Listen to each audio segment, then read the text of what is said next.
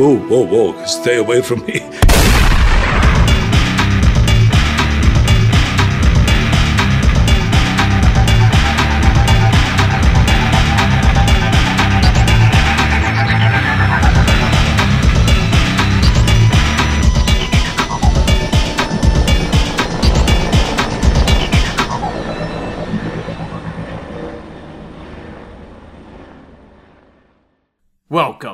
Arnie Geddon. I'm Cam Smith, And I'm Tony G. and this week we're going under the sea We're going deep. with Wonders of the Sea 3D. Three goddamn D, Tony. That's a lot of D's. it doesn't get any more 3D than Wonders of the Sea 3D. yeah, although I guess listening to a podcast about Wonders of the Sea 3D is a little 1D, but we'll do our best to to bring you into it. Yeah, this episode is going to be a little bit different than usual, I think. Maybe just a little, in the sense like, look, we get it. No one wants to hear the plot details of a nature documentary. Well, some people might. Some people might, but most don't. And I don't think most of our listenership does who, you know, I think tunes in for movies like Terminator, Predator, Running Man, stuff like that. I'm actually curious to see what our uh, download and streaming numbers are going to be for this episode, to be honest. I think about the size of the audience for Wonders of the Sea 3D. Yeah, it was fairly sparsely attended when we went. so this movie is really interesting in that this is the first documentary Arnold Schwarzenegger has ever narrated. Uh, he was really won over by the footage that uh, We forgot about Total Recall. That's right. That's right.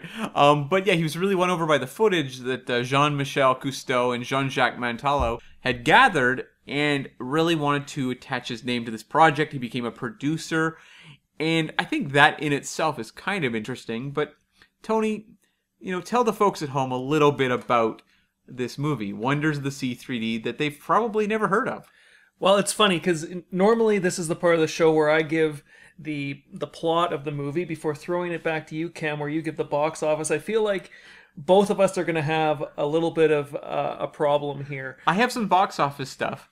I well, I have some plot stuff. Okay. It's probably about as sparse as your box office. Uh, Wonders of the Sea 3D is pretty much described by its title. Uh, I hate when they spoil the movie in the title. yeah, exactly. It, it is a three dimensional film of the wonders of the sea, narrated by none other than Arnold Schwarzenegger. So Tony, you and I kind of stumbled across this movie a while back. I think it was probably after a recording session. We were just going through Arnold's upcoming projects and we were like, what is he doing coming up? Because, you know, at a certain point, we have a limit to how many of these movies we can review, and we want to see new stuff coming out. We wanted to cover our first Schwarzenegger movie in theaters. That's right. We wanted to see when is Terminator 6 Dark Fate coming out? right, When yeah. is when is Legend of Conan gonna finally hit the hit the screens? I don't want to uh, burst your bubble on that one, but uh, or even that um, triplets.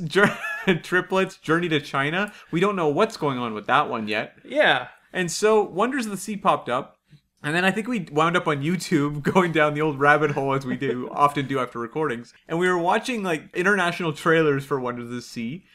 And then we and this movie was shot like back in like 2017 or something like that. And we were really trying to figure out when is this movie coming out because it's not available. And in north america it was definitely delayed by quite a lot it, it was, and it was. Uh, it wasn't just a matter of figuring out when it was coming out, but it was a matter of figuring out what was it about. What was Schwarzenegger's involvement in this project? yeah do you know anything Well, we do now because we went to see it. Right. It had a limited release here in Vancouver where we record this podcast. And we went to see it. Unfortunately, we were two of about seven people in the theater. Right, yeah. Well, it's funny you say that because I had a story that I never told you that night. I alluded to it. Now, a little bit of background. This movie was playing in one theater downtown Vancouver. And I had texted Tony the location of this theater three times. Somehow he still wound up at the wrong theater. Well, you say downtown Vancouver. I mean, Vancouver's a lot of layers to its downtown. sure, sure. Uh, well, yeah, Wonders of the Sea was not playing in the hot spot. You wound up in the hot spot. you were convinced that this movie was where all the kids were going on a Friday night. Yeah, instead, the movie was playing at the theater that is uh, above a food court in a lesser attended mall. plays a lot of uh, international movies, a lot of art house fare, and so I got there, quite, you know, quite a bit earlier than you did, and I walked to the theater. I'm probably there about 20 minutes early, and I, I'm looking around for my 3D glasses because they used to hand them out right when you got your ticket ripped, but they don't do that anymore. Now they have bins outside the individual theaters.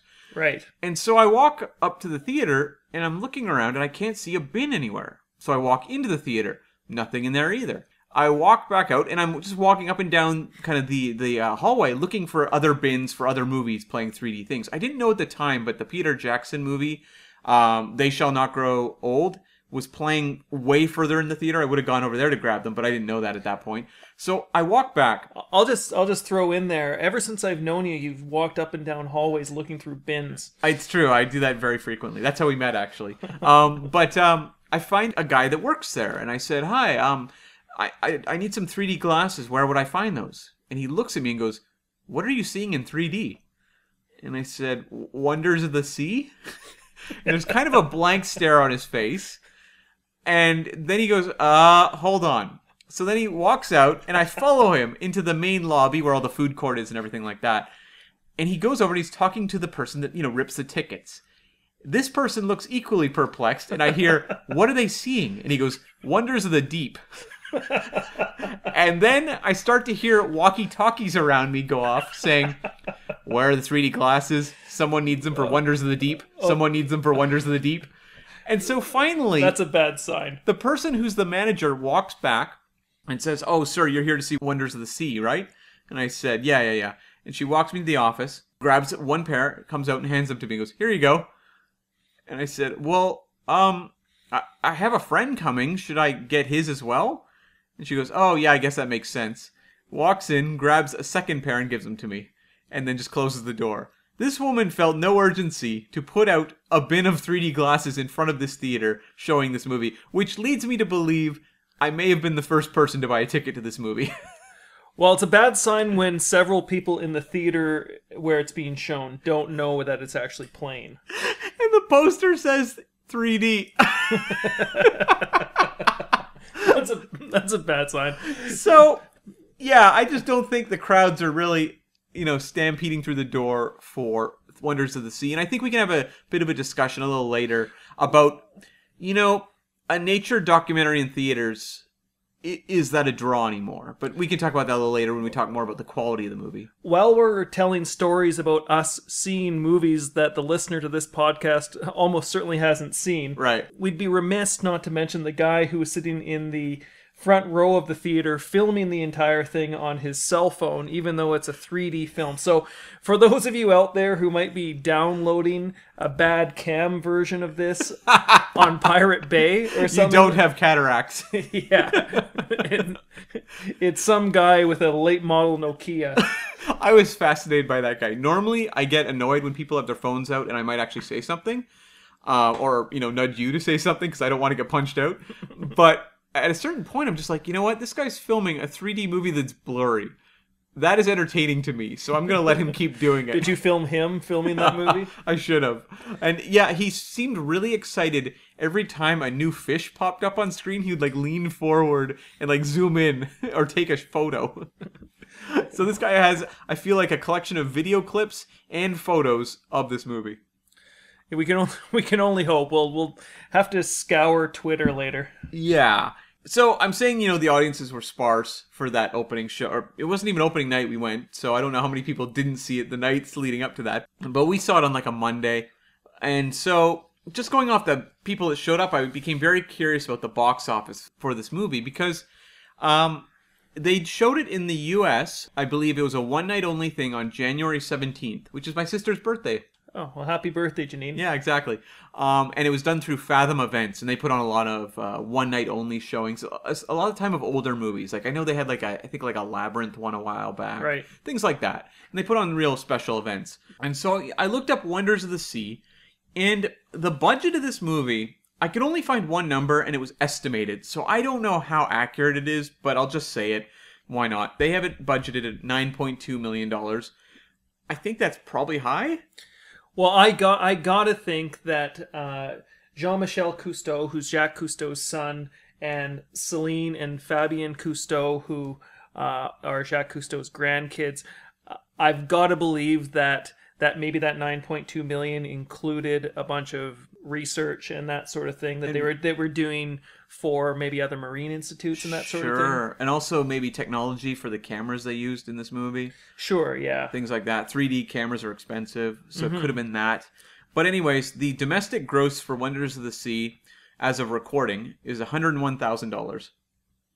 Wow, that's amazing that they, there's even a recording for that. Yeah, and international it's done 179,000. So, So this has got to be the lowest grossing Schwarzenegger film released in theaters, or pretty close to it. yeah, Maybe sabotaged it for us. no, not quite, not quite.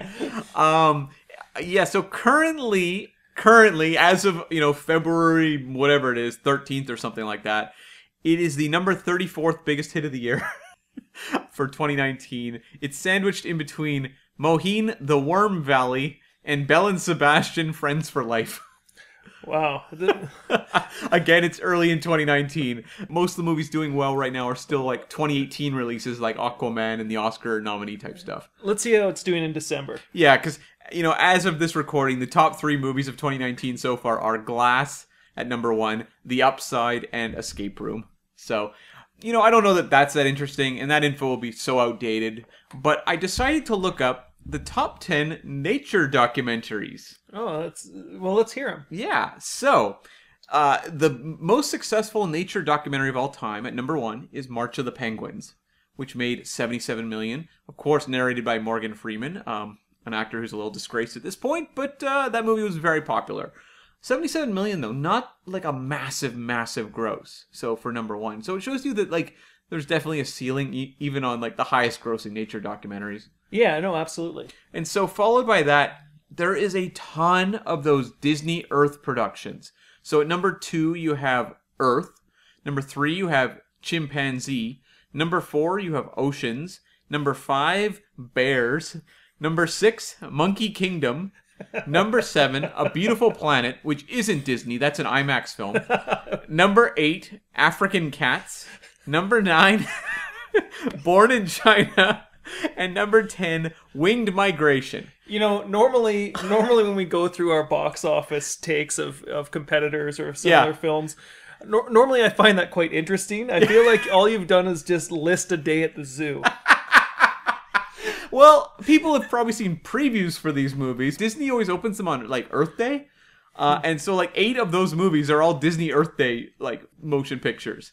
Um, and so where Wonders of the Sea would would rank on this list, that's a little tricky to figure out. I don't know why it's not on the list.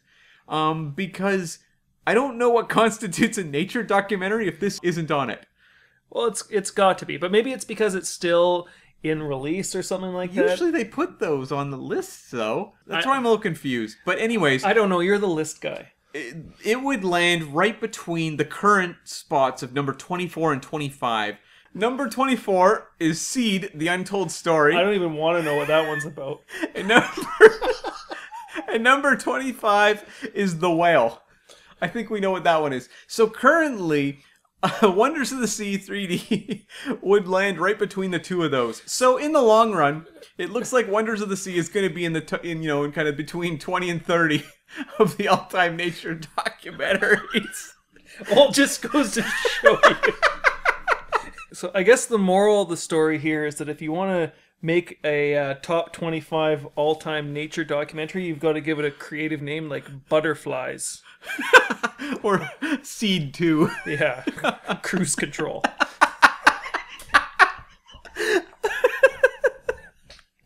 Yes. Yeah, number 15 is cats. Number 17, bugs. Yeah. And so, Tony, I want to know just from you, were you excited about seeing Wonders of the Sea 3D? Well, I was. I, I really was because it has been so long since I've seen a Schwarzenegger movie in the theater. I mean, we talk about it on this podcast sometimes that uh, I I never had a chance to see Terminator Genisys when it was in theaters. I think I was out of the country or something like that. Yeah, sure. so- Out of the country. Yeah, out of the theater. Yeah. And uh, so I've been saving myself for uh, for this podcast when we finally get to it. I, uh, but so I missed that one, and then the the last movie I saw in theater, I can't even remember. Um, I think mine was was it Escape Plan? I think mine was Escape Plan. it could have been Escape Plan. I know, I know, it wasn't Killing Gunther. Yeah. and I didn't see Sabotage in theaters, so yeah, I think it was No one did. I know. Or I can't remember what came first or sorry, what came last. Um Expendables 3 or Escape Plan, but that would have been it. Yeah, so I was. It could have been Expendables three for me. Yeah. So I was excited. I wanted to go see a Schwarzenegger movie in theater, and uh, I'm not a huge documentary fan or nature documentary fan, but I really wanted to see what they would do with 3D in an Right. ocean nature documentary. And the lean running time of 82 minutes made it a little bit more appealing than like a two two hour and 12 minute affair. Right. So. Uh, how about you? I mean, were you, were you excited to go see this? Uh, I was very excited to cover something new for the podcast. That in itself was appealing to me. I guess to be completely honest, I don't think I would have gone to see Wonders of the Sea 3D if Arnie Geddon was not something that, that existed. I feel like I probably would have said, eh, I can probably skip this. In fact, I don't even know if I would have known what it was. Like, this podcast has made me actually delve into some of these lesser known Schwarzenegger projects. So- That's probably true. I, I think if I wasn't doing this podcast as big a Schwarzenegger fan as I am, uh, this movie for for something that has a budget of 9.2 million or an alleged budget of 9.2 million, you think they would take 10 or 20 grand and throw it into marketing. Yeah, the marketing for this is not good at all. Like, I, there's no awareness of it whatsoever. You know, I was actually messaging the the company that's putting the movie out, um, asking them when this movie was coming, going to be released in Canada. And they didn't even know. and then it was announced that it was a one week only deal, so we had to fit it in that week, and, we that should- was and we last should- week. We should add that that week I think was uh, did not include weekends. I don't believe. I'm well, judging from the staff's reaction to my 3D glasses, you know, query, no. and so, yeah, the movie really just, you know, it felt more like an obligatory showing. It didn't feel like a movie that was really a lot of effort being put into the release for this. And which is weird for a movie that is 3D. You'd think they would actually want to open it on IMAX screens or something like that. Yeah, I gotta wonder why they didn't have it on IMAX screens. Because normally, when there's this 3D kind of thing, especially a nature documentary, I mean, this is the kind of thing that is made for these, um, or short format movie, big screen production, but usually constrained, yeah, to the your local science world or whatever. Right, exactly. So, Tony, let's get into Wonders of the Sea. Did it deliver wonders of the sea? Well, that's a little bit of an on the nose question, Cam. This movie is on the nose. put it this way i found uh, i mean i personally i'm a i'm a scuba diver uh, and i thought that the footage that they had in this film was absolutely spectacular. The uh, technology that they use to film these undersea creatures is amazing. I've never seen anything quite like it in uh, a documentary or otherwise and seeing it in 3d was genuinely amazing.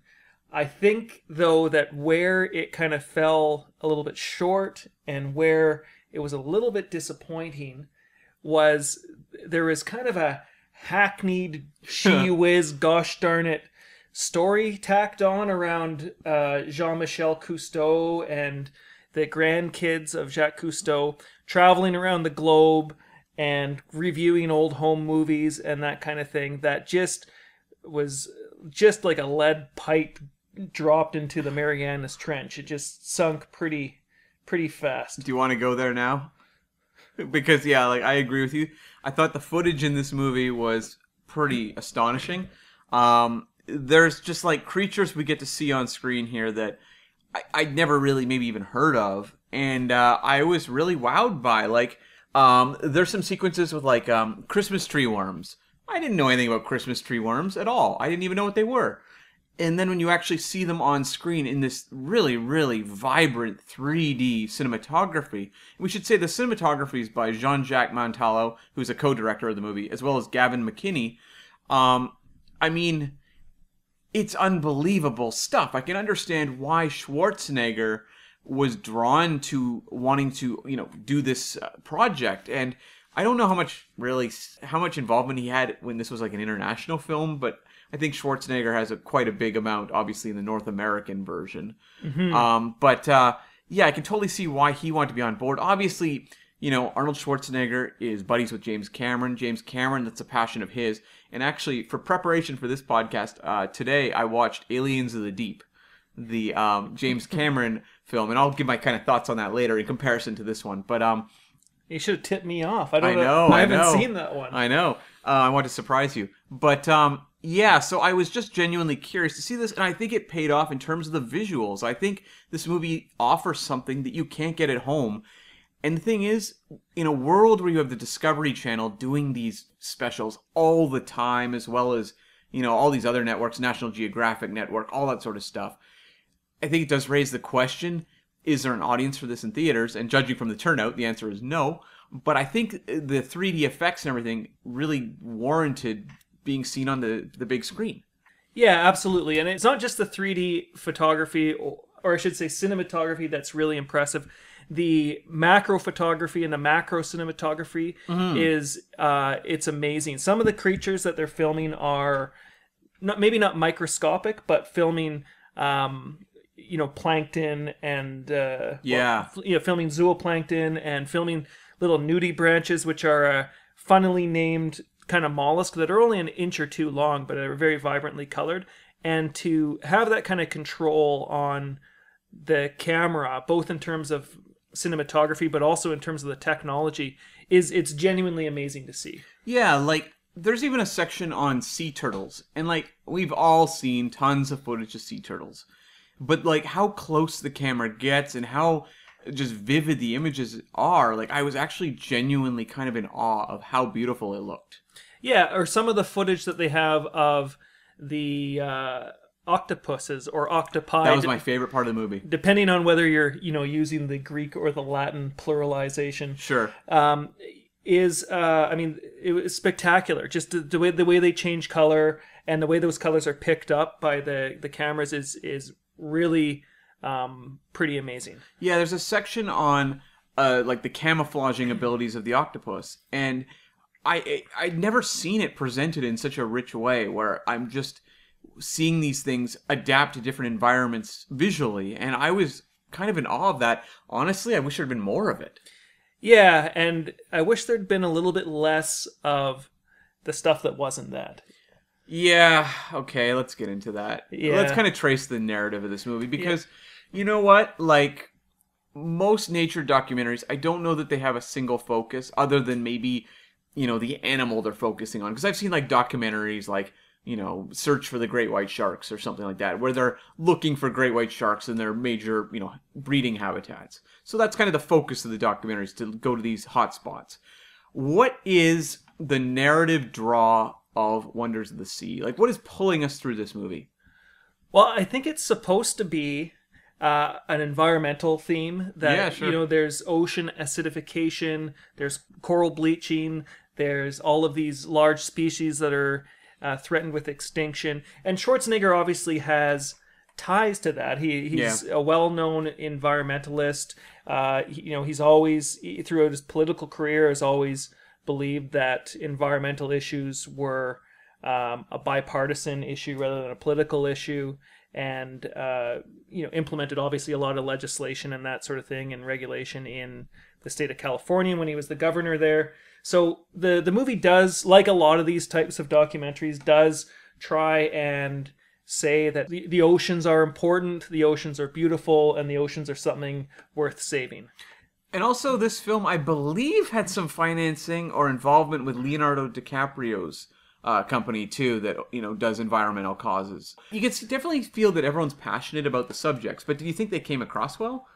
Well, the problem I think is is that they really muddy it with a bunch of stuff that is in some ways I mean it is related, But like I said, I mean, there's a lot of footage of Jacques Cousteau, of Jean Michel Cousteau growing up, and there's this story, this kind of tacked on story about their family traveling around on the boat going diving. Yeah, okay, so I can lay this out, I think, well. I've been telling people about this movie for the last week. In many ways, this movie is really, really nutso. You're right. Um, this movie is very odd in its structure, in that they lay out off the top Jean Michel Cousteau, you know, is gathered with his two kids, and they kind of just say, we're going to hit, you know, some of the famous spots where Jacques Cousteau went. And so it's like places like in the Bahamas and Fiji, California. And so you're like, okay, cool. It's kind of like just visiting, you know, old man Cousteau's famous, you know, the, the hot spots that he made famous through his own oceanographic work and documentaries. Sure, yeah. And that's pretty cool, I guess.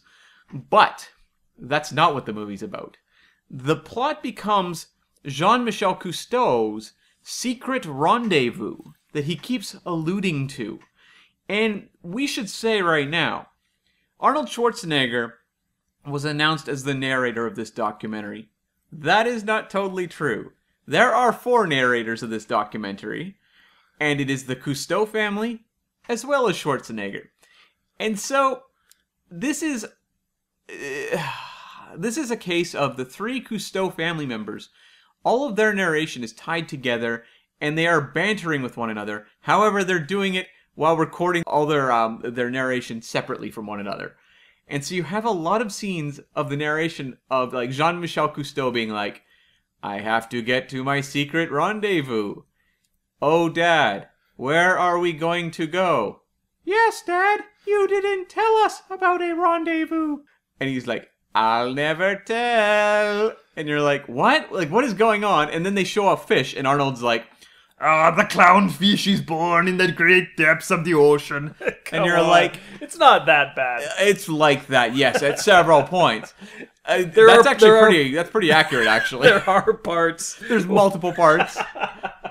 Yeah, I mean, I didn't understand what they were going for with the narration. I, I mean, uh, This rendezvous thread is brought up several times. that's right. Do you remember the part where he's talking to the dolphin about the rendezvous? Yeah, I do. And he's like, "Hey, Mr. Dolphin, where am I going?"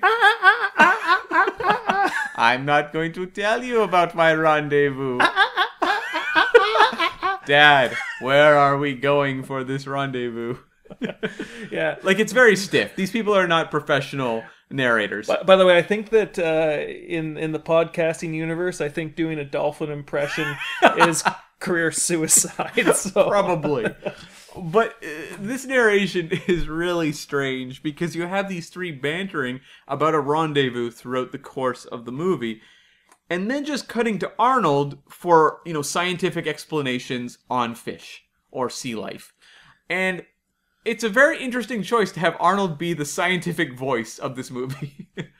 It is, and it's funny. He opens up. He's on screen at the start. Yeah. Right. So the movie opens with Schwarzenegger in in two dimensions, uh, just saying, "Hello." Throughout the years, I've done many different kinds of work, but no work like this. Was he French?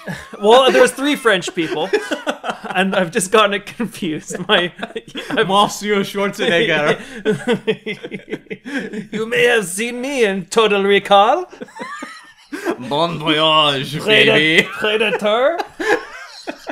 Anyways, we're um, but it opens and he he kind of explains what the movie's about, how important environmentalism is for him, and how except for Total Recall, he's never done a nature documentary before. Right. Uh, that part I might have just added. Sure. And then he's he's all he's narrating this movie and he's almost interrupted throughout with this family narrative that you, you're is is very awkward and very wooden. And I think you're probably right. It was probably recorded at different times. Yes.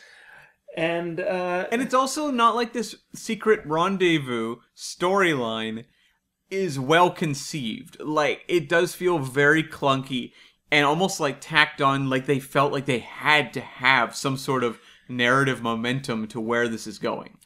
And, got it, and people it doesn't pay off. I gotta feel like maybe they were doing this for the kids. It's almost like a, a children's movie in that sense. Maybe. But even then, I can't see kids really being taken in by this. I am curious. Do you remember what the secret rendezvous was? Weren't they meeting up with one of his friends or something like no. that? They're gonna. They were gonna go. They were s- finding a secret club. I think it's go- pretty they- damning that you don't know what the secret rendezvous They were gonna after go watching the movie. enjoy a mai tai in the Bahamas. No, the secret rendezvous was them going to the migration of the hammerhead sharks. Well, I remember them going there. I don't remember that being the rendezvous point. Yeah, it is because there's a whole part where Which You're right. It is a bad sign, given that we saw the movie. a week ago. yeah. Um, yeah, there's a whole part where they go to this migration of the hammerhead sharks, which unfortunately was a little less impressive than I really thought it would be. Um, in the fact, I think there was one shark, but um, yeah, he's you know acknowledging the shark and saying overfishing is a serious danger to sharks, which I'm a big shark guy, so I know this is a serious problem, and I you know appreciate any project that points this out. But um, And it had maybe the most tortured Schwarzenegger moment in the movie. you know what? You say what it is. I was going to but go nuts.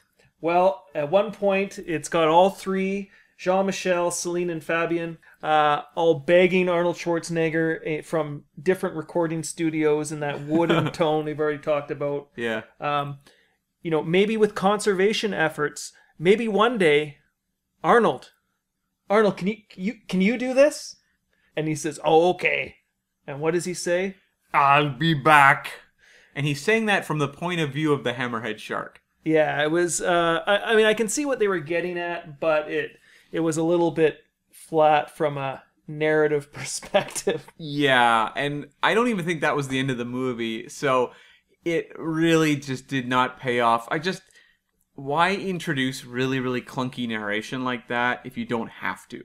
I think a lot of the images speak for themselves. And I think you could have just had the general Cousteau family set up the locations they're going to and why they're important, and then just let Arnold take over and kind of take you on a tour of these undersea kingdoms. I think that would have probably worked a little better than this really like awkwardly hammered together narrative. Yeah, that's right. And uh, I mean, maybe that's a good opportunity to segue for because most of the people listening here haven't seen the film. Right. So Schwarzenegger, I think it kind of goes without saying, he's no David Attenborough or he's no Morgan Freeman. But Right. uh, how did you feel he did in actually narrating the documentary when he had a chance to do so without being interrupted? Well, I mean, I guess he's fine, but when I go to see Wonders of the Sea 3D narrated by Schwarzenegger, I kind of just want to hear it narrated by Schwarzenegger. I think that maybe would have worked better. Like when I see like March of the Penguins and Morgan Freeman speaking over that one, I think it works really well because you have that one single voice guiding you through this experience. In this case, Arnold, I mean, he's barely in this movie. How many minutes of narration do you think he has?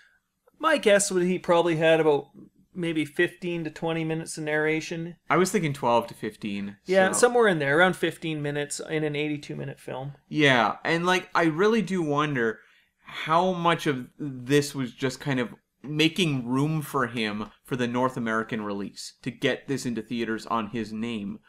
Because I, I, I have questions about like international versions of this movie, like who's narrating those sections, or if the Cousteau family themselves are doing these parts. I just don't know. Who knows? Who knows? I mean, that's one thing, unfortunately, with this movie. I, I wasn't able to find too much about the production. There's a lot of names attached and a lot of dates Yeah. attached, but not a lot about how involved Schwarzenegger was in the actual production of it or whether he was just brought in after the fact. Do you think that Arnold has a burgeoning career as a narrator of documentaries? You know what? I don't think he did that bad. I think it was I think he's fine. yeah, I thought it was pretty good. Like I say, he he maybe needs a little bit of uh, practice, but y- you look where he went from, say, Conan the Barbarian to Terminator 2, and you know if anyone can get better with time and practice, it's Arnold Schwarzenegger. I mean, the thing about Arnold is he's come so far in terms of his ability to enunciate. Like, you know, we reviewed Hercules in New York. I mean, can you imagine that man narrating Wonders of the Sea? I can't even imagine him narrating Hercules in New York. I mean, just to see how far Arnold has come. And I think one thing Arnold brings to these projects that is invaluable is he sounds so earnest and sincere and like he 100% believes whatever he's saying. Well, he clearly is enthusiastic about this Yes, subject. but have you watched the like the various trailers for this movie on YouTube? There are scenes that aren't in this documentary, I don't think, of him talking about this this footage he saw, and he is talking about 3D as if this man has never before in his life heard of 3D. Like he's giving the impression that 3D is a brand new experience that we are about to be treated to. That basically in real life we all live on a sheet of paper. Yes. And this movie is going to take us off of it. Yes, like he is quoting himself as saying he was talking back to the hammerhead sharks saying keep away keep away which makes me just want to watch nature documentaries in 3d with arnold schwarzenegger that's what, i want my life to amount to Well, to give an idea about how enthusiastic he was about this project, when I was poking around, uh, I did find an old Deadline Hollywood interview um, in which he uh, expressed the hope that the film would do for marine conservation what Saturday Night Fever had done for disco dancing. And What? and what Pumping Iron had done for gym memberships.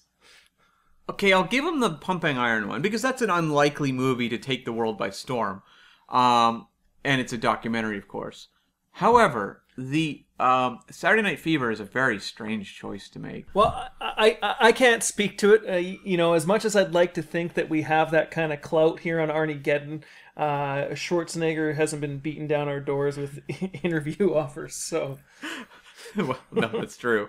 Uh, I mean, huh? Interesting. I mean, maybe, maybe in a world where these movies weren't airing on TV every single day, it would have had that kind of opportunity. But I don't know, Tony. I brought it up earlier in the show.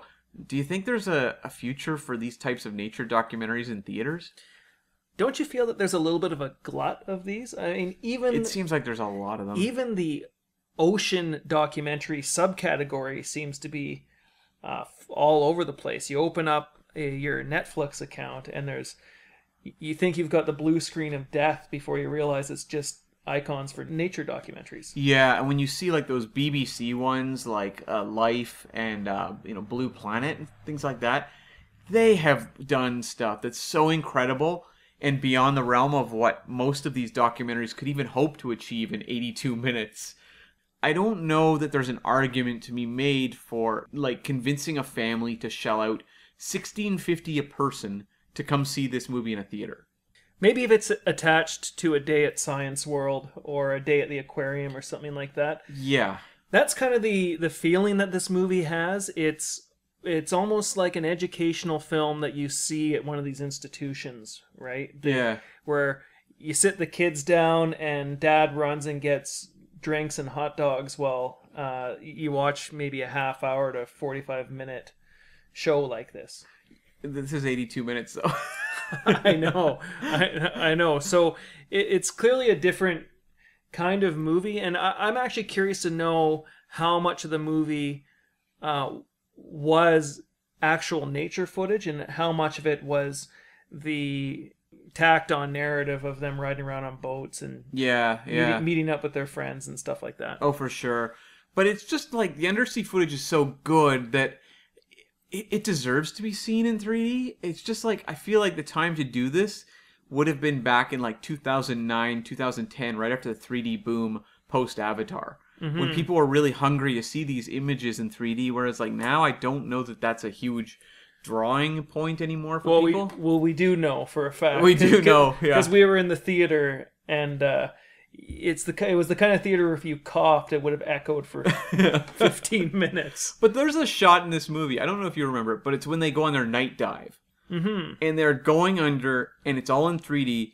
And it is incredible looking and very ominous and scary. And frankly, there's no way in hell you'd ever get me on one of those night dives. Oh, I can speak from experience. Night dives are amazing, and this movie made it look even more amazing. But one thing I will maybe this movie will find life after its limited release here in um, you know midnight showings at the aquarium or something like that. The way they have the laser show at the planetarium and that kind of thing. Sure. you know, you can see maybe Pink Floyd or the Doors playing over top of this to a, a bunch of uh, stoned university students uh, learning about. I'm making air quotes here. They score it to like Tool music. yeah, something like that.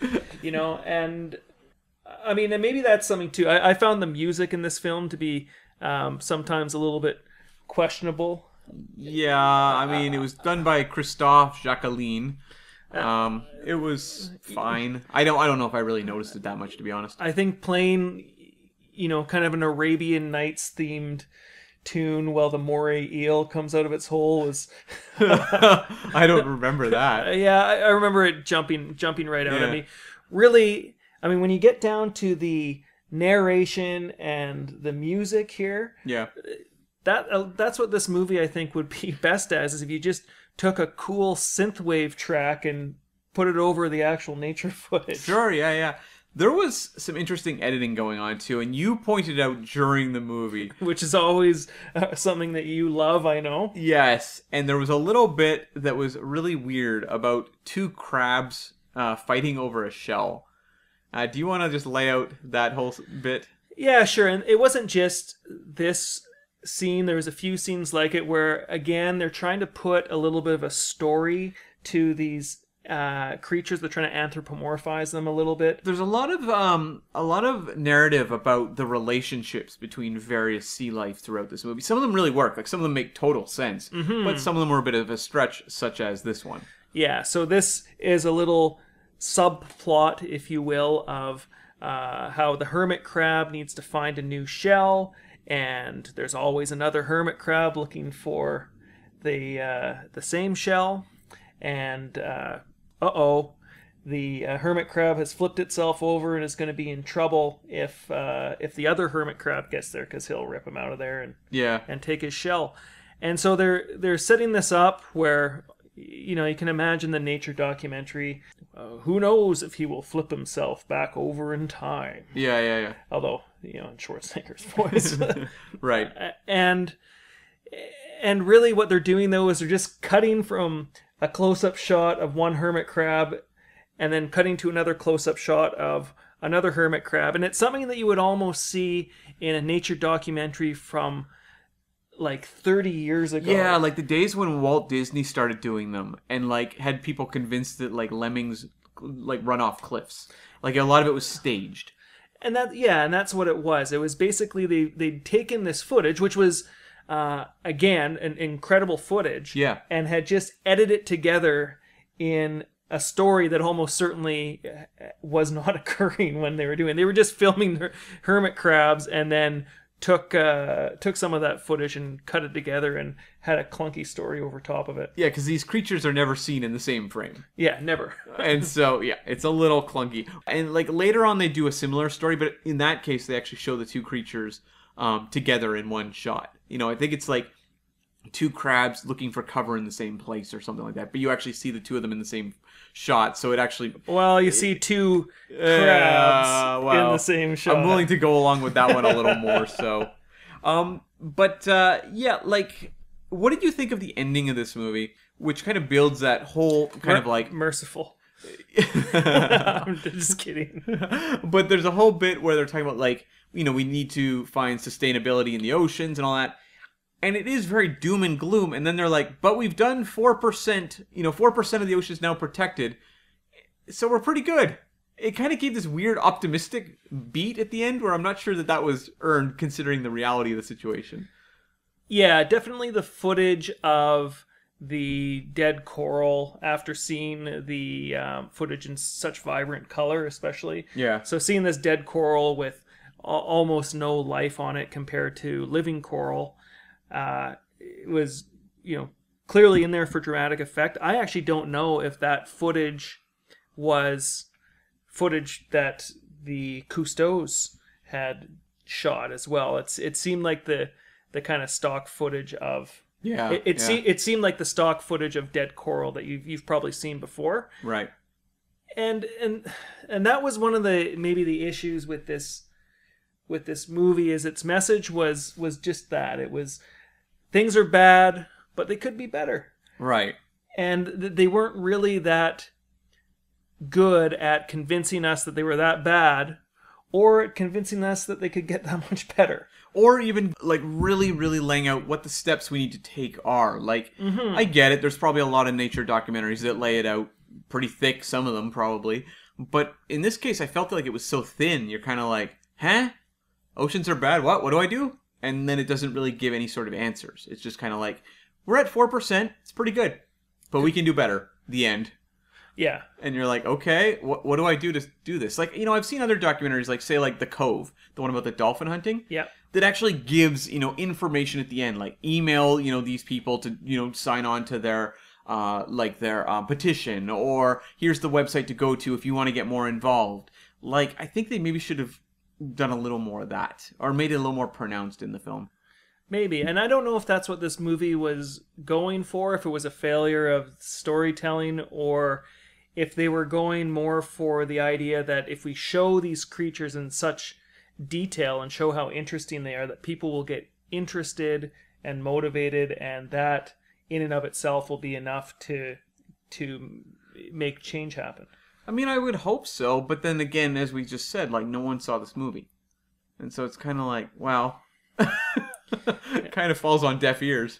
So, what do you think the life of this movie is going to be after its limited theater release? And that's one of the things that I was thinking of after I left the theater, which is you've mentioned movies like The Cove or Blue Planet, Yeah, or even Shark Water. Shark Water. Those ones came out recently. Yeah, and these are movies that I can't say that I've watched them recently, but if I wanted to go home and watch one of these movies, I could on Yeah. on my on my TV at home. I mean, hopefully, Wonders of the Sea winds up on Netflix. I think that's the best kind of place for it. But will this movie have the same impact in two dimensions as it does in three dimensions? No, no, but I don't think putting out 3D documentaries at this point is going to be that much of a draw, especially in the same theater where that Peter Jackson one is playing with the World War One footage that's been colorized. I mean, that is such an audacious documentary that it, it's offering something you can't get anywhere. Whereas, like this one is kind of offering you something you can get at your local science world or you know place like that or a aquarium or things like that. Mm-hmm. So I, I just don't know that it offers anything that's that new to the table. It's more just like, yeah, this footage is really cool, and maybe you haven't seen this exact footage before. I should add that we've made several references to your local science world, Yeah, yeah. uh, which I actually People are like, what the hell are they talking about? yeah. What planet do these guys live on? Science World in uh, Vancouver is uh, it's a science education amusement park type thing that's built into the globe that was built for the 1986 World's Fair Yeah. in in downtown Vancouver. Uh, I actually don't know if there's a Science World analog in other cities. There ar- has to be, right? I know there's say an, a, an experience music project in Seattle, but yeah. uh, I I don't know. But if you if you don't have a, a science world in your city, it's time to lobby your city council because it's a, it's a pretty cool place.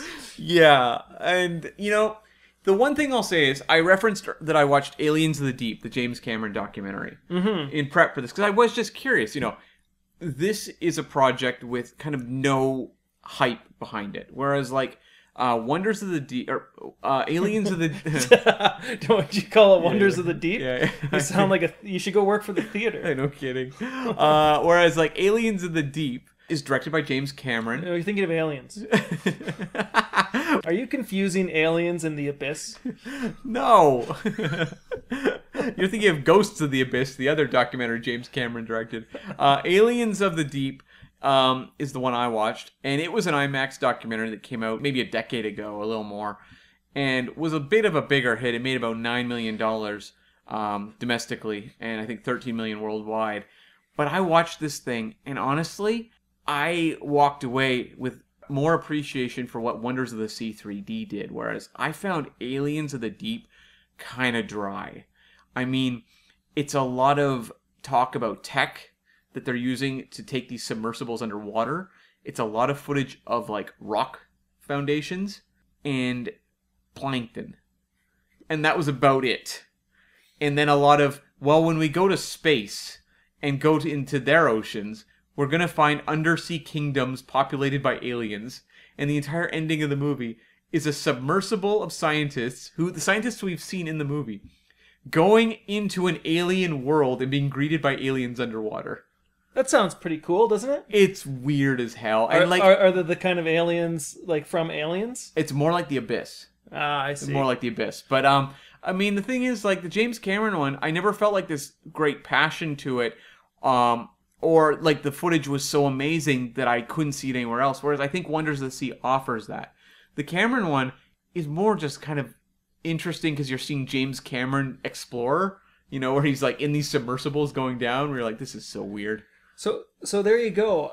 I mean, even though Wonders of the Sea 3D has its failings, Yeah, like It- it's almost hilariously like naive in its like narration and storytelling. But it also offers, I think, more of an experience, like a cinematic experience than like mm-hmm. at least the James Cameron one, Aliens of the Deep. I can't speak to Ghosts of the Abyss. I haven't watched that one, but Aliens of the Deep for sure.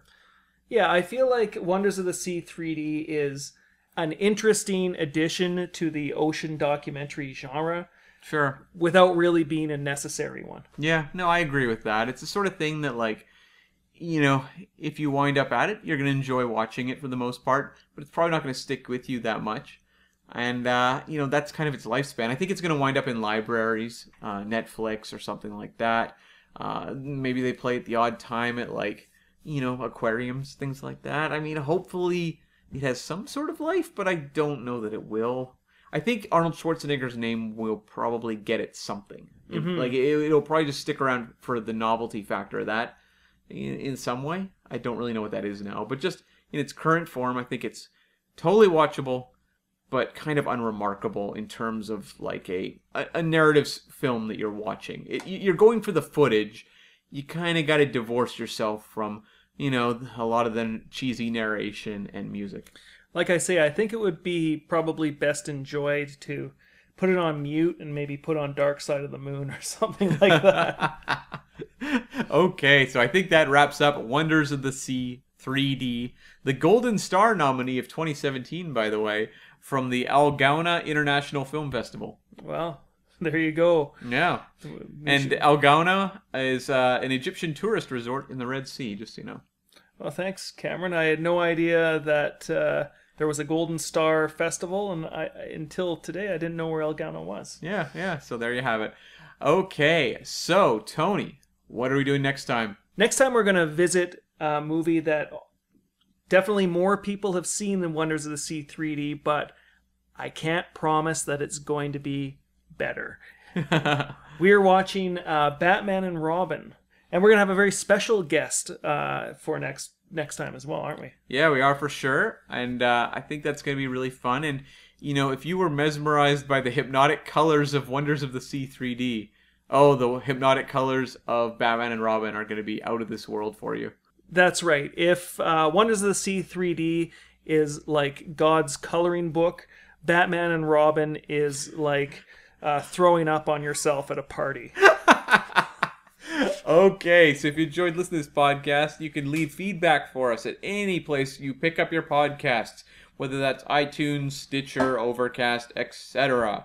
You can, of course, reach us at ArnieGeddonPod on Twitter or ArnieGeddonPod at gmail.com. You can find me at Cam V as in very beautiful underwater scenery Smith. You can find me, Tony G at arniegeddon.com. That's Tony like the name, G like the letter, and arniegeddon.com like arniegeddon.com. You can also go direct to our website, arniegeddon.com, uh, and see all of our lovely photos and text. Cam, you've done a hell of a job formatting that Thank site. you, thank you. Okay, so we'll be back with Batman and Robin. Too long.